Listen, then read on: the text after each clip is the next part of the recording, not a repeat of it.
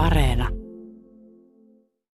Ykkösaamun kolumnisti, maanviljelijä, agronomi Juuso Joona.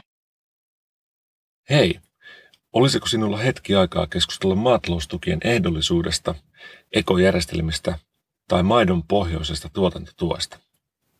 Ajaa, no anteeksi häiriöstä. Ei, mutta kiinnostaisiko sinua, miltä suomalainen maaseutu ja ruoantuotanto näyttävät 2030-luvulla? Tai mitä syöt silloin? Haluaisitko, että maataloustukien avulla hidastettaisiin ilmastonmuutosta, vähennettäisiin vesistöjä rehevöittävää ravinnekuormitusta ja että Ville saisi kunnon palkan? No niin, arvasin, että alkaa kiinnostamaan. EUn yhteistä maatalouspolitiikkaa on valmisteltu seuraavalle vuonna 2023 alkavalle ohjelmakaudelle viimeiset kolmisen vuotta, ja nyt on meneillään kansallisten suunnitelmien viimeistely ennen niiden lähettämistä EU-komission arvioitaviksi.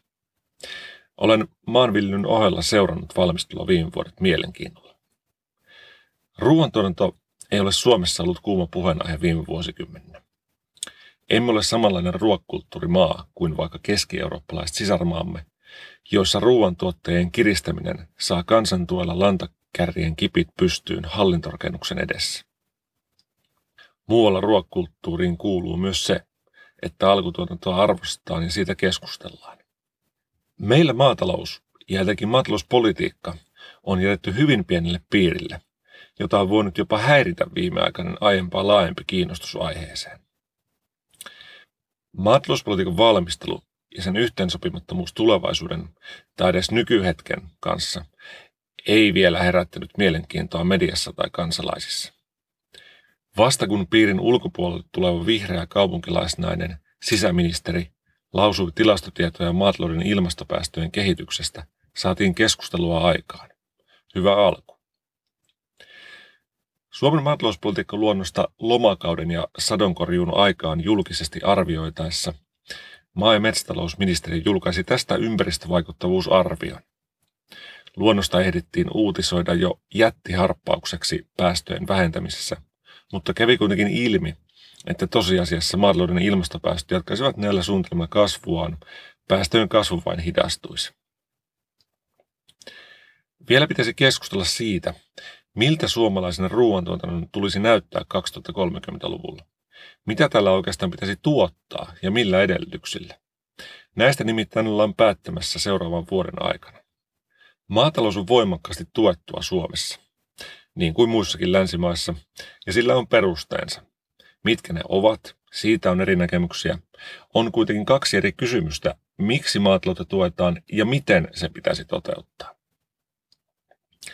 EUn yhteistä maatalouspolitiikkaa on Suomessa harjoitettu vuodesta 1995 ilman perustavanlaatuisia muutoksia. Kun jostain on vuotanut, on laitettu paikkaa paikan päälle. Näin on syntynyt monimutkainen järjestelmä ja polkuriippuvuuksia, jotka eivät hetkessä taivu kivutta vastaamaan uusiin vaatimuksiin. Maanviljelle pinta-alaperusteisesti maksettaville suorille tai lähes suorille tuille on monta erilaista nimeä ja ehtoa, ja tuilla on saatu eriytettyä kasvien ja eläinten tuotanto maantieteellisesti.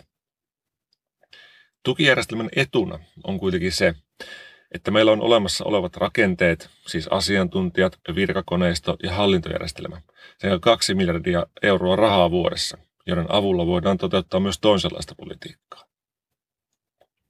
Voisimmeko kotimaista tuotantoa kehittämällä vähentää tuontiruuan kautta ulkoistamamme ympäristökuormaa? Voisimmeko parantaa ruoantuotannon huoltovarmuutta olemalla vähemmän riippuvaisia tuontipanoksista, kuten venäläisistä lannoitteiden raaka-aineista? Tai voisimmeko tuottaa jotain sellaista, millä olisi positiivinen ympäristövaikutus ja vientipotentiaalia? Radikaali muutos yhdellä kertaa voi aiheuttaa inhimillistä kärsimystä ja häiriötä ruoantuotannossa. Tärkeintä olisi nyt muuttaa tämän suuren traktorin suunta ennen rotkoa.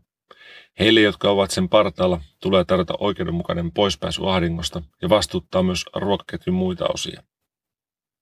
Säilyttävää politiikkaa voi aina perustella historialla ja maataloustukien eri tavoitteilla, mutta maatalouspolitiikka on voitava myös kyseenalaistaa, kun elämme ilmaston ja luonnon monimuotoisuuden kriisiä. Ruoka meiltä ei ole loppumassa välittömästi, mutta ruoantuotannon edellytykset ovat rapautumassa peltoerosion lailla. Kun maatalouspolitiikkaa perustellaan maailman pohjoisimman ruoantuotannon kilpailukyvyllä eteläisimpiin maihin nähden, niin meidän tulisi pohtia, mitä ylipäänsä Suomessa kannattaa tuottaa ja miten.